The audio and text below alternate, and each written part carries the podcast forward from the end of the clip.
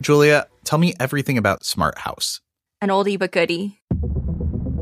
The film is about a family that wins a sweepstakes, and through the sweepstakes, they get this new smart home. You mean we're gonna do it? We're gonna move in? Uh, what the heck? Why not? Cool. Right. I love it here. And the smart home has an AI built in named Pat. Pat, can we look at a menu, please? Lunch menu or dinner menu, Sarah? Uh, let's take a look at what you've got on tap for snacks. But Pat starts going haywire, and she takes on this physical embodiment of a 1950s housewife and becomes this very sort of controlling mother figure and terrorizes the family. She shuts all the windows and she creates this kind of storm within the house. I can be everything you need, Ben.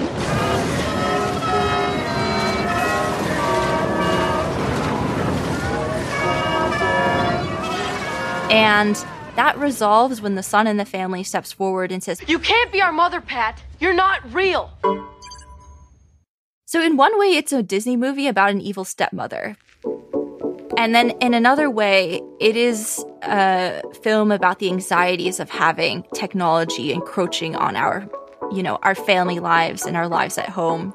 It's like mother knows best, and then it turns into like big brother in a way. I'm sure some smart homes are frictionless and elegant, but in my experience, it takes an array of disparate devices to get your smart home online. They rarely work together as a cohesive whole without substantial tinkering. And when they do work, we don't often ask them to do anything more complicated than play a podcast or set a timer for 20 minutes.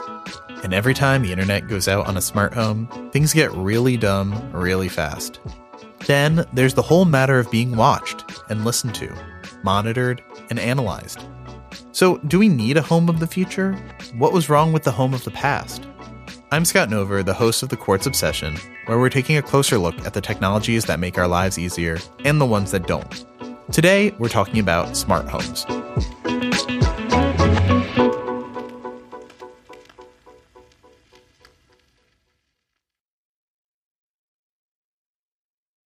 Julia, introduce yourself. My name is Julia Malleck, and I'm a reporter at Quartz. I also write obsession emails on occasion, which means I take really deep dives into topics that fascinate me. And one of those topics happens to be smart homes, what we're covering today. So, you're the smartest smart home person we've got at Quartz. Yes, that is me. I'm the in house expert, previously dumb, but now smart on smart homes. That 1999 Disney movie Smart House had a big impact on you when you were a kid. But we've been making art and literature about the home of the future forever, right? So, the idea of smart homes has appeared in world fairs. It appeared in the Chicago World Fair. There was a 1950 Ray Bradbury short story called There Will Come Soft Rains. And it's about this post nuclear disaster landscape. The family has all died, but the house is still carrying out its automated responsibilities, such as cooking or cleaning or sending the family certain notifications or alarms or alerts. And at the end of the story, this house ends up catching on fire. So it's almost like technology cannot save itself. So you have that sort of grim vision of a smart house coming in in the mid 20th century. But as someone who has thought about smart devices for a long time, you must have a smart home, right? Contrary to what you would think, I actually probably have the dumbest home. I do not have any smart home devices unless you count my smartphone or laptop. The reason I don't have a smart home is because of the extent of research I've done on smart homes. So, the more that I've dug into them, the more I've become wary of bringing these devices into my place of rest, my place of safety, my place of security. Tell me about that idea of rest. Why would a smart home interrupt that?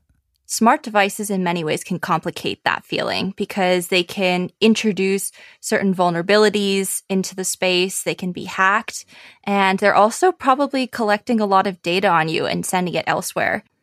I think when we think about the safety of our houses, very often we're thinking about the physical safety, but connecting our at home networks to external sources brings in a whole other host of vulnerabilities. And it does require a lot of upkeep and maintenance. Things often do go wrong. So you'll probably have a host of apps on your phone to be using or interacting with a bunch of different devices. That means maybe more push notifications, more software updates or downloads on your phone.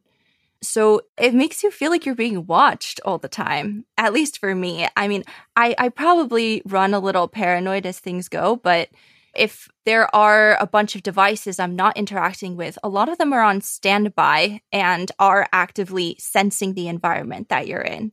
And the second that you interact with it, it will be recording that information that you provide to it. So I think there's something a little bit unnerving about that. Uh, feels a little bit like Big Brother is watching. It's very panopticon y. Yeah. Are you like that in your outside life, outside of your home? Is this a through line for you, or is this just kind of how you think about home? I think I tend to skew more towards the Luddite end of the scale. I do have a smartphone. I've always used a VPN basically since I've been on the internet. And I used to live in China as well, where it's necessary to protect your personal information and your activity online. So I'm definitely not an early adopter. I would say I'm an early skeptic. And then if enough people have adopted it, I might eventually just resign myself to the fact that this is how things are. How do the privacy concerns you had in China differ from the ones that you have in London, where you live now? I feel like in many ways it's the same, but the difference is the system of governance. So, you know, all of the surveillance is being controlled very much through China's main party, whereas in the West, you have a separation of sort of private sector and the state. But both are also still monitoring. So it's similar and different. I would say that China's surveillance is much more normalized within the public consciousness just because that's the status quo if you're living under the CCP. So you know that your messages on WeChat are going to be monitored public monitoring is very, very apparent. You know, their crosswalks actually in China, they'll have security cameras. And if you jaywalk, they might take a photo of your face and they'll plaster it onto this board. So you'll be publicly shamed and everyone can see that you violated the crosswalk rules. I don't think we have that to that extent in the West, but you know, if you look at our smart cities that are currently being built, we also have sensors that we're putting everywhere into public spaces. And going back to smart homes, the question of adopting smart devices is do we want to also introduce these sensors into our own private domain?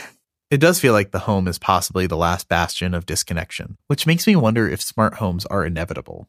Or are we going to have some choice in the matter? I think currently we're in a transitional phase where smart home devices are optional, but increasingly new buildings do have smart devices like thermostats, for example, built in. There's one statistic from Daxue Consulting that says over 82% of new homes in China have smart devices. If you look at the projected growth for the smart device and smart home market it's just getting bigger and bigger. So currently about 60 million homes in the US have smart devices in them. That is projected to increase and the market is estimated to reach about $220 billion by 2027. What's interesting to me about smart devices is on the one hand, they're supposed to provide convenience to the family, right? But on the other hand, they do have this other purpose of delivering value to the companies that make them constantly. So it has that sort of inward domestic facing and outward business model facing aspect to it. So I think smart devices are never designed to be of use only to the person living in the house. It has this dual purpose. Usually, when you buy like a toaster, you pay a certain amount of money and you can use it forever, right? Or until it breaks, I guess. The toaster doesn't usually have a separate business model. Yeah, exactly. And I think tech companies crack the code with smart devices in a way because they found a way to get this one time payment and then string it out into a sort of continuous source of value that can be translated into revenue and that's your data of course right? It's it's collecting that. And there are actually even smart devices that have subscriptions. There's a smart trash can. Last i checked it was $33 a month to use this smart trash can which does something to reduce food waste. But yeah, again, another business model where it's a one time purchase that turns into a subscription model for an everyday sort of basic daily object. I think it's harrowing that our toasters and refrigerators and appliances are subject to these economies. Yeah, I found a lot of odd devices while doing research for this podcast, one of which is a smart toilet seat. There were a couple companies working on this. And basically, the concept is you sit on the toilet seat and it can gauge different health metrics like your heart rate or your blood oxygenation level. And it got me thinking number one, creepy. And then number two, is this really smart? Because, you know, a lot of people critique the design of modern bathrooms. They haven't changed a lot in like the past hundred years. They're inefficient, they're unhygienic. I won't get into the details, but toilets have a bad design for humans. I feel like a really smart and innovative update would just change the design of the bathroom altogether. But instead, you get smart devices that are just using the same bad design and then just slapping some kind of network protocol on top of it or making it communicative, connecting it to Wi Fi. And I think that's like also one of the dumb aspects of a lot of smart devices. Right. And and I do think that's a really important distinction, but I need to know a little bit more about the smart toilet basically the idea was there were companies that were saying we can sort of digitalize healthcare so we can send this data in real time somewhere else and maybe to your healthcare provider. And then they can tailor your healthcare according to whatever data is being sent to them which like what could go wrong you know? It's not like insurance companies could possibly get their hands on that if anyone did that. But I'm wondering like who would actually want to adopt this. I think companies want maybe want it and I can see how certain industries would find it interesting to gather more data. But do individuals actually want it? I'm not so sure. Okay, so smart toilet, smart trash can, you're not buying into those anytime soon. In a moment, I'm going to ask you if there's any smart home device that you might be interested in. But first, a quick break.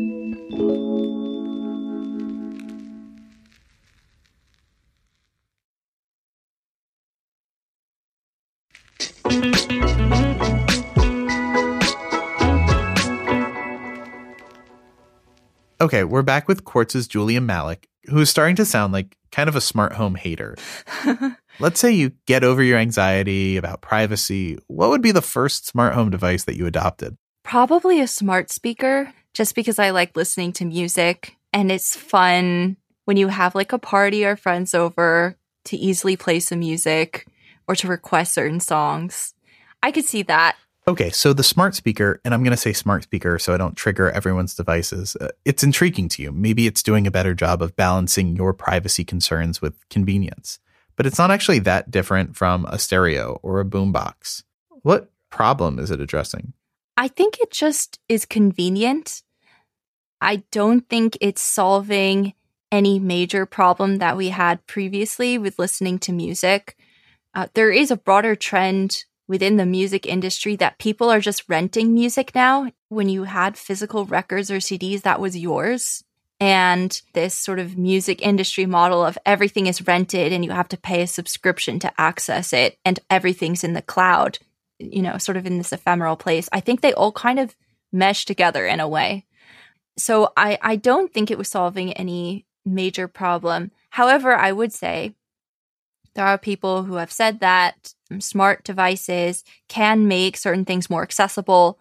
You know, for those who have disabilities, for those that are elderly, having something that is voice controlled can be really helpful. Does it bother you that people might be listening to this podcast out of one of those very same smart devices? you know, people can do whatever they want. What is interesting is when you go over to people's houses and they do have a smart house, you know, should you disclose that you have smart devices? Is that going to be part of home etiquette in the future or should it be part of home etiquette? You know, by the way, I have, you know, an Alexa or I have a Google Nest or whatever or Siri. Do you think that your friends should disclose that they have some connected devices that may or may not be listening to you? In practice, it probably would come off as a bit odd. To be honest, I'm just one data point. What's more concerning is this happening on a more massive scale, right? The volume of data that's being collected. We don't know what's being done with that volume of data. There are certain countries that do have stronger data privacy laws. You have GDPR here in the EU. I'm not here in the EU. Yeah. I'm no longer in the EU. I'm sorry to report you're not in the EU anymore, but GDPR is still worth talking about. Tell us what it is. GDPR stands for General Data Protection Regulation, and it's an EU law that tries to protect the data and privacy of people living in the EU and the European Economic Area. Right. The EU tends to have stronger digital privacy protections than the United States does. So, if we were going to see any regulatory measures to keep smart devices and smart homes in check, they'd probably be coming first from Europe, or maybe one of the more consumer protection oriented states like California. Is anything brewing that might rein in some of these devices? I would say regulation is really in its nascency at the moment.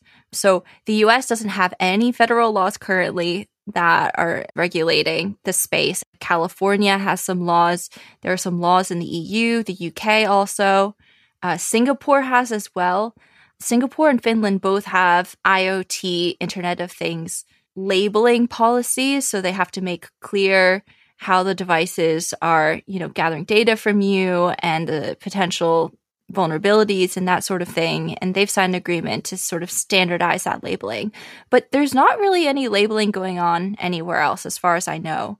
So you're very much at this point on your own in the market as a consumer to do your own homework, to do your own research, and make sure you're not introducing anything that's potentially insecure into your house or potentially hackable.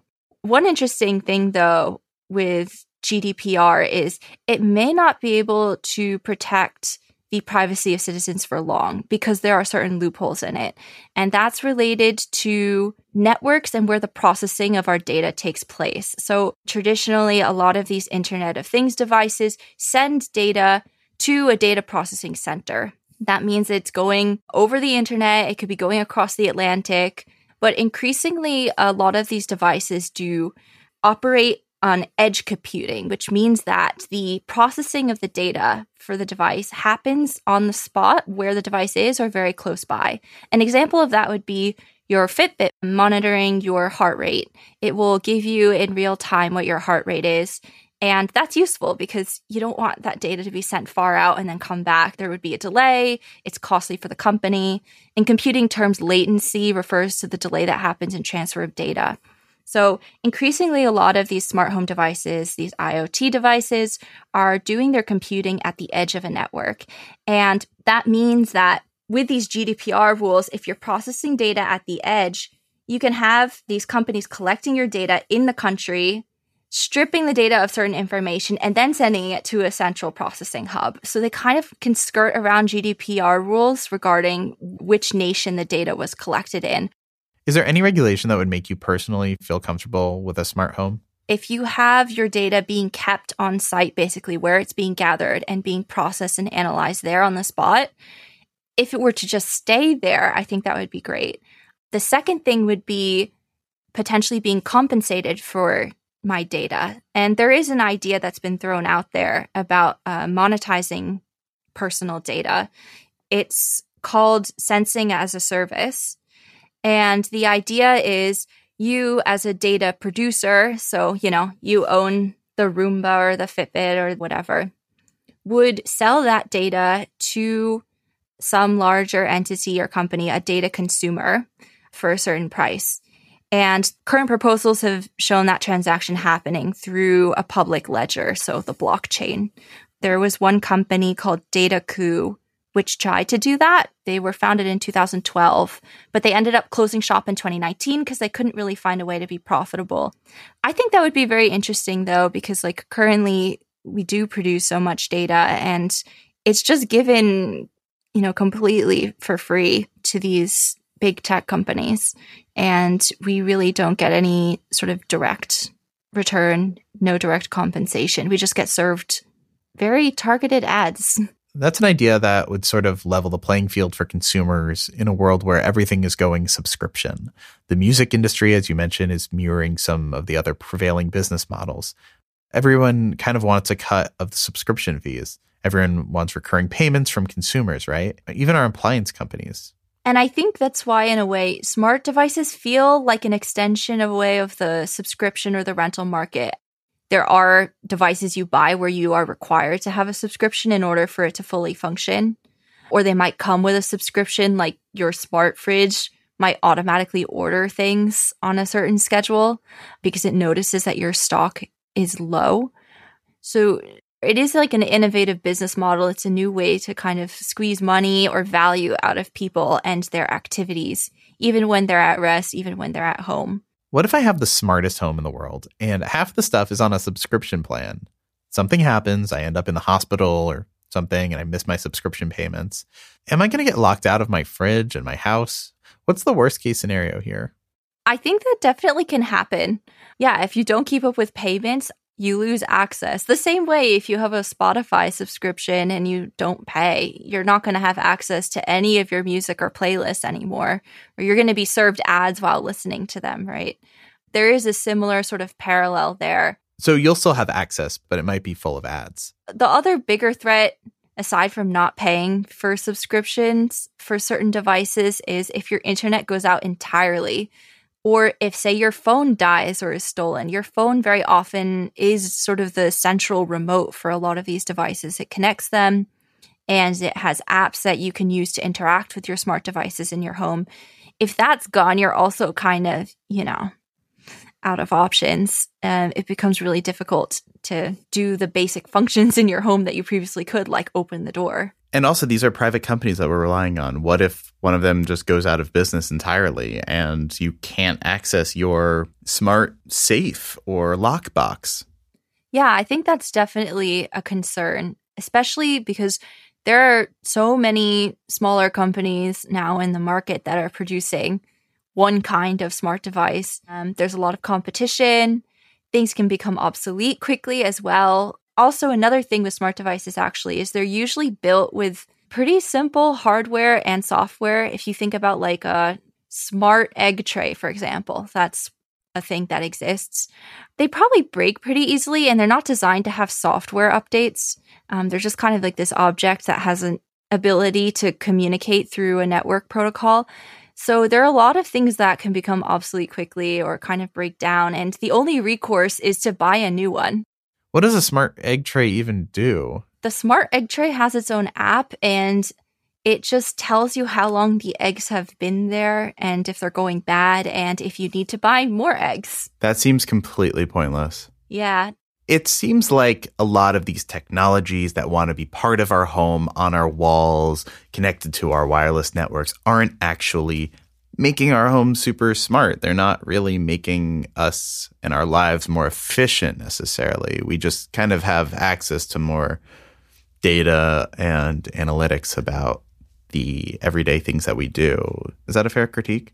Yeah, I would say I lean that direction for the sake of arguing the other side. Some stuff is cool and it does make things easier, like, you know, automatic garage doors or things that can switch on your lights or adjust your curtains. And of course, there is the environmental efficiency argument. So if you have a smart thermostat or other systems in your house that can adjust what you need based on you know, the temperature or whatever, it can make your home a lot more efficient. It can lower your energy bill. So there are arguments on that side of things. A few years ago, I moved into an apartment and it was a pretty new apartment that the owner had outfitted with some new tech. And one of the things that was in there was a Nest thermostat. And it was great. I have no data about how efficient it was and how energy conserving it was, but the benefit was that I could change the temperature without leaving bed at night. so if I was really hot, I could make it colder. If I was really cold, I could make it warmer. And since leaving that apartment, my life has not gotten significantly worse in any sort of way. So nice to have, but I don't know that it's really a necessary thing, right? Yeah, I agree. There's a Twitter account called Internet of Shit, which records IoT devices going wrong. And there's somebody's smart faucet that was turned on by their walkie talkie radio when they went to a certain frequency. So I feel like there's a lot of these sort of like glitchy technology things that happen with smart devices because this is not usually cutting edge hardware or tech that they're actually doing. These devices are just kind of like basic at home device, and then you can connect it to the internet or another protocol. So define this buzzword for me. What is the Internet of Things or IoT? Internet of Things are devices that can connect to a communication protocol. So that could be Wi Fi, that could be Bluetooth, that could be Zigbee, X10, which was one of the earliest. And they can communicate with each other and transfer data. So you have all of these different communication protocols, but one of the issues with smart devices is they use different protocols. So they might not be able to directly communicate with each other. There's an interoperability problem. So, in order for the smart home to be actually smart, do we have to solve the interoperability problem? Yeah, I think that is one of the issues for sure. And as I mentioned before, there's the latency issue. So, where are you processing the data and where is the most optimized, I guess, place to analyze your data? There's the security issue, as I mentioned, and there's also privacy and regulatory. So, there are a lot of things that are kind of works in progress in this sector. Is there anything technologically that's holding us back from having better homes that work more efficiently and actually make our lives easier? I think the technology is there. I don't know if the business incentive is there because if you can churn out cheaper smart devices that people are buying, even if they, you know, don't work that well or they break easily, there's not really incentive to innovate there. So I think the frontiers of innovation when you look at this space is integrating AI systems like ChatGPT and it is increasing the amount of edge computing, as I mentioned before. So, no longer transferring data into central processing centers, which resolves latency issues. So, who actually has a smart home? A lot of people in the general population have been adopting smart devices. The most popular ones are smart hubs and smart speakers, and then also some smart security systems and thermostats. It's definitely people who are living in a home, are settled there, or are renting a place for an extended amount of time and are able to sort of install these things. But yeah, it seems like this is just anecdotal though. If you look at the content online regarding smart devices, there is a very big gadget guy YouTube space of these, you know, they're guys who are just like, look, I put like 50 things in my home and the lights can turn different colors and everything's controlled through my iPhone. So I think there is an intersection with the cool gadget space. Right. Is this just a natural progression of like the hot gadget market? There's definitely a subsection of bros who are like broifying domesticity or something, or they're just like, and, and I should mention actually that there was a pickup and adoption of smart devices during the pandemic because people were stuck at home, they had nowhere to go, you know, there's nowhere to spend your money. So a lot of people ended up investing in these smart devices to increase, you know, their comfort and convenience at home. I would have thought that the pandemic would have supercharged this. Everyone was spending time in their homes and we had to like make our homes work for us as offices, as daycares, as entertainment spaces, whatever it might be. If the pandemic didn't cement smart homes as essential, what could? Yeah, I think the market didn't take off after the pandemic because a lot of the promises of smart devices have not been met. You know, the issues of security, privacy, interoperability. There's an issue with glitchiness as well. I think those issues would need to be resolved to some extent. And maybe having more regulation in the space. Okay, I'm a policy nerd. So for me, having more regulation would make me rest easier at night. However, I'm just saying that for the West. If you look at China, the Chinese government is actively encouraging people to adopt smart devices and to digitalize homes. And it's part of its broader plan to digitalize the entire country and become like a leading digital nation by the mid 2030s. I don't see that campaign happening in Western nations with smart cities for sure. You do have that push in the West, but I don't see that happening with um, sort of housing. And actually, it's not just China. You see in South Korea and Japan as well especially South Korea, there's just more internet penetration and the countries are just higher tech and have better infrastructure, to be honest. You have 5G everywhere. So I just want to zoom out to wrap up this conversation. I want to know if the smart home trend is actually innovation for good. On balance, are smart homes making our lives safer or easier or making us better in any way? If we do step back and we look at, say, you know, the vision of the home of the future that appeared decades ago, you know, in the Chicago World's Fair, the plot of Smart House what we've achieved now can seem a lot like magic. Like it can be pretty incredible that you can speak into the air and something can respond to you. But I think on net balance, that innovation is more of a business model innovation on the side of big tech companies than it really is an innovation in convenience or ease of life for people who do adopt these devices. And like stepping outside of smart devices and just looking at homes in general, a lot of people in the US now are looking at a future where they potentially could not afford a home where previous generations could, or they're stuck in cycles of renting forever and ever. So I think if you look at just housing in general, their immediate concerns are very different. It's not, is, is there a device that can make my kitchen more convenient, but it's more like, can I get housing? Can I afford housing down the line?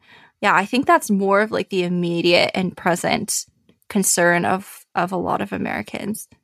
So, assuming we could get to a place where the cost of smart devices isn't completely prohibitive, there are still privacy and security and speed problems preventing us from adopting the tech. Yeah. But if we solve those big things, then maybe you would think about getting a smart speaker and a smart thermostat and we could turn our attention to real problems like the computer system in your house turning into an evil stepmother, right?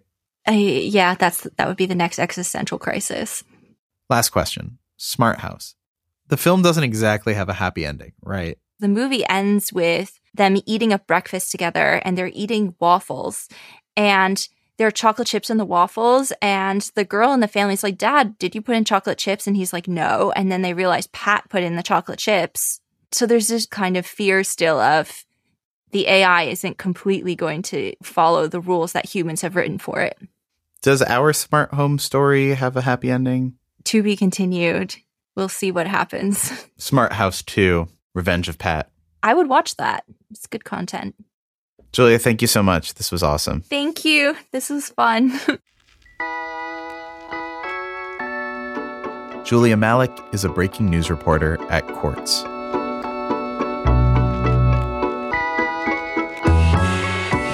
The Quartz Obsession is produced by Rachel Ward with additional support from executive editor Susan Howson and platform strategist Shivank Taksali. Our theme music is by Taka Yasuzawa and Alex Sugiura.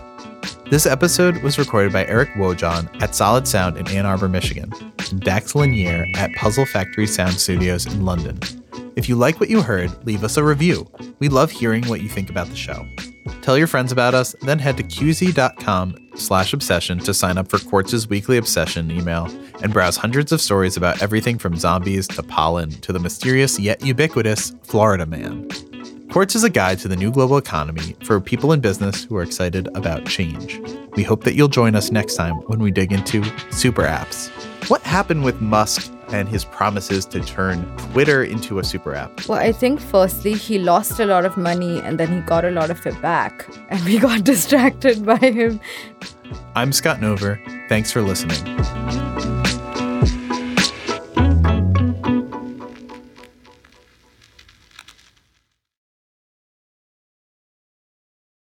Right. But sorry. Go ahead. Did you tell me about your butt? That sounded terrible. I'm sorry. It's okay. what were you gonna say with butt?